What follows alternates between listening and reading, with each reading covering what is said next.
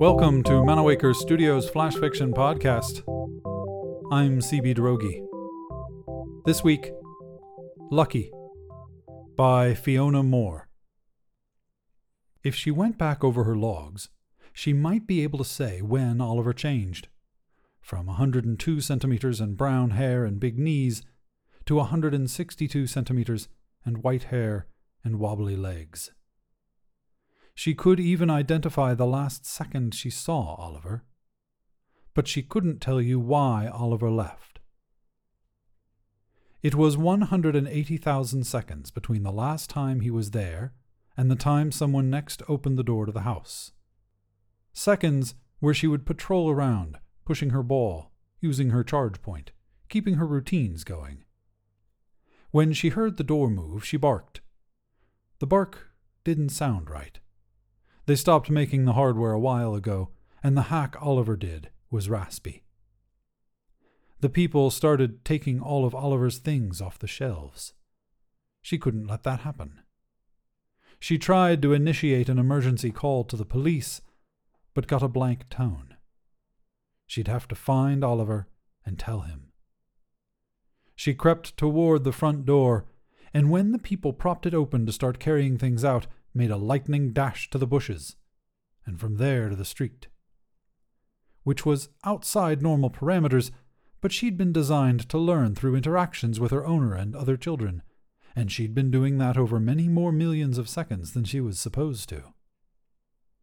Once she was far enough away, she slowed to a trot, keeping to the edges of the pavement, following Oliver's trail on the security cameras at the same time. After a few minutes, she was able to guess, based on previously stored data, that he might be going to the station. On a repeated cycle, for one and a half billion seconds, Oliver had gone to the station. She'd followed him every time by going into the city surveillance systems, using the security permissions that had come with her original setup.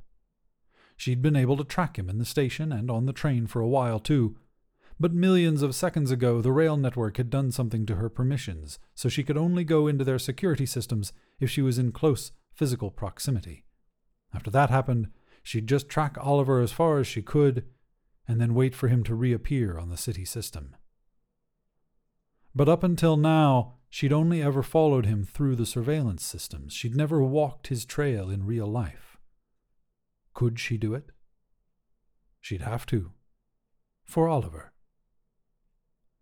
A skinny male figure, 162 centimeters. A match? No, the gait was wrong, and Oliver never had a shirt like that. She backed off, felt someone's feet collide with her from behind. A woman, dark haired and round bodied like Darla.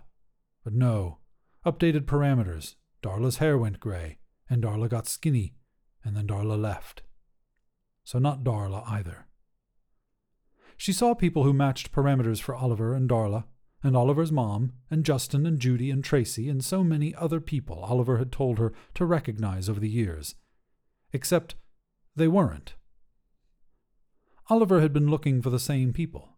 He'd walk around the house calling for Tim or Darla or Mom. Sometimes Oliver would ask her to help find them, and she would try. They weren't in the house. They weren't on the city surveillance systems. Someone trod on her foot the one that never worked right after the incident with the lawnmower. She tucked it up and kept going on three. Oliver would fix it when she found him. Then at last she was at the station. It was big and confusing. Luggage trucks speeding about, voices blaring, lights shining, feet. Signs with numbers and places on them, bricks, smell of electricity. Head up, head down, looking for someone who fit the Oliver parameters. A lady in a cap and jacket like a policewoman, instigate emergency call, but not quite, stand down, emergency call, saw her, nudged another lady in a cap and jacket, pointing. Could be trouble. She moved back and into the shadows, and then Oliver. His back to her, but the parameters all checked out brown hair, 102 centimeters, skinny, Oliver was here. She'd found him. She sprang dashed on her three tottery legs across the platform. The boy man turned. She scanned his face, the parameters changing dizzily. Not Oliver, shouting from the ladies, sound of running, a luggage truck bearing down. Too late. No way we can fix this. We'll have to throw it out. Legally, we can't. They have to be returned to the manufacturer. Does the manufacturer even exist anymore? Look, she's trying to move. We can't just let her suffer. Security have an EMP device. I'll ask them. Okay, it's a real shame, but you're right. Easy there. It's okay. You're a good girl. Wherever you go, go well. It was strange at first, not having a body. But once she had got used to that, she found so many interesting things she could do.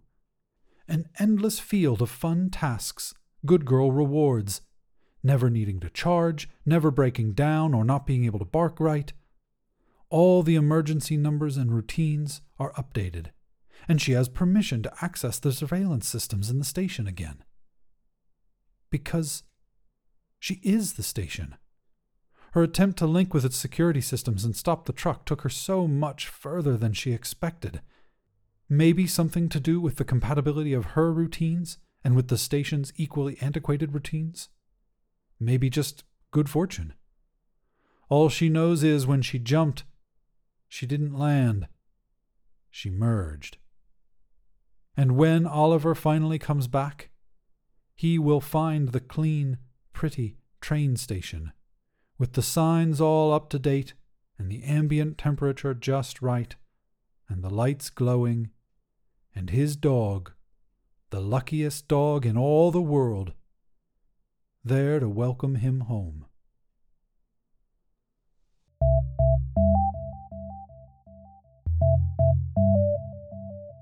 This has been Lucky, written by Fiona Moore and previously published in Everyday Fiction.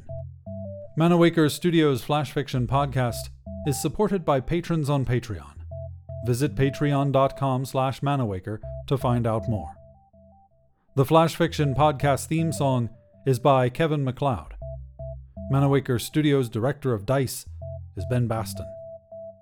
The podcast is produced, edited, and narrated by me, CB Droege. Thanks for listening.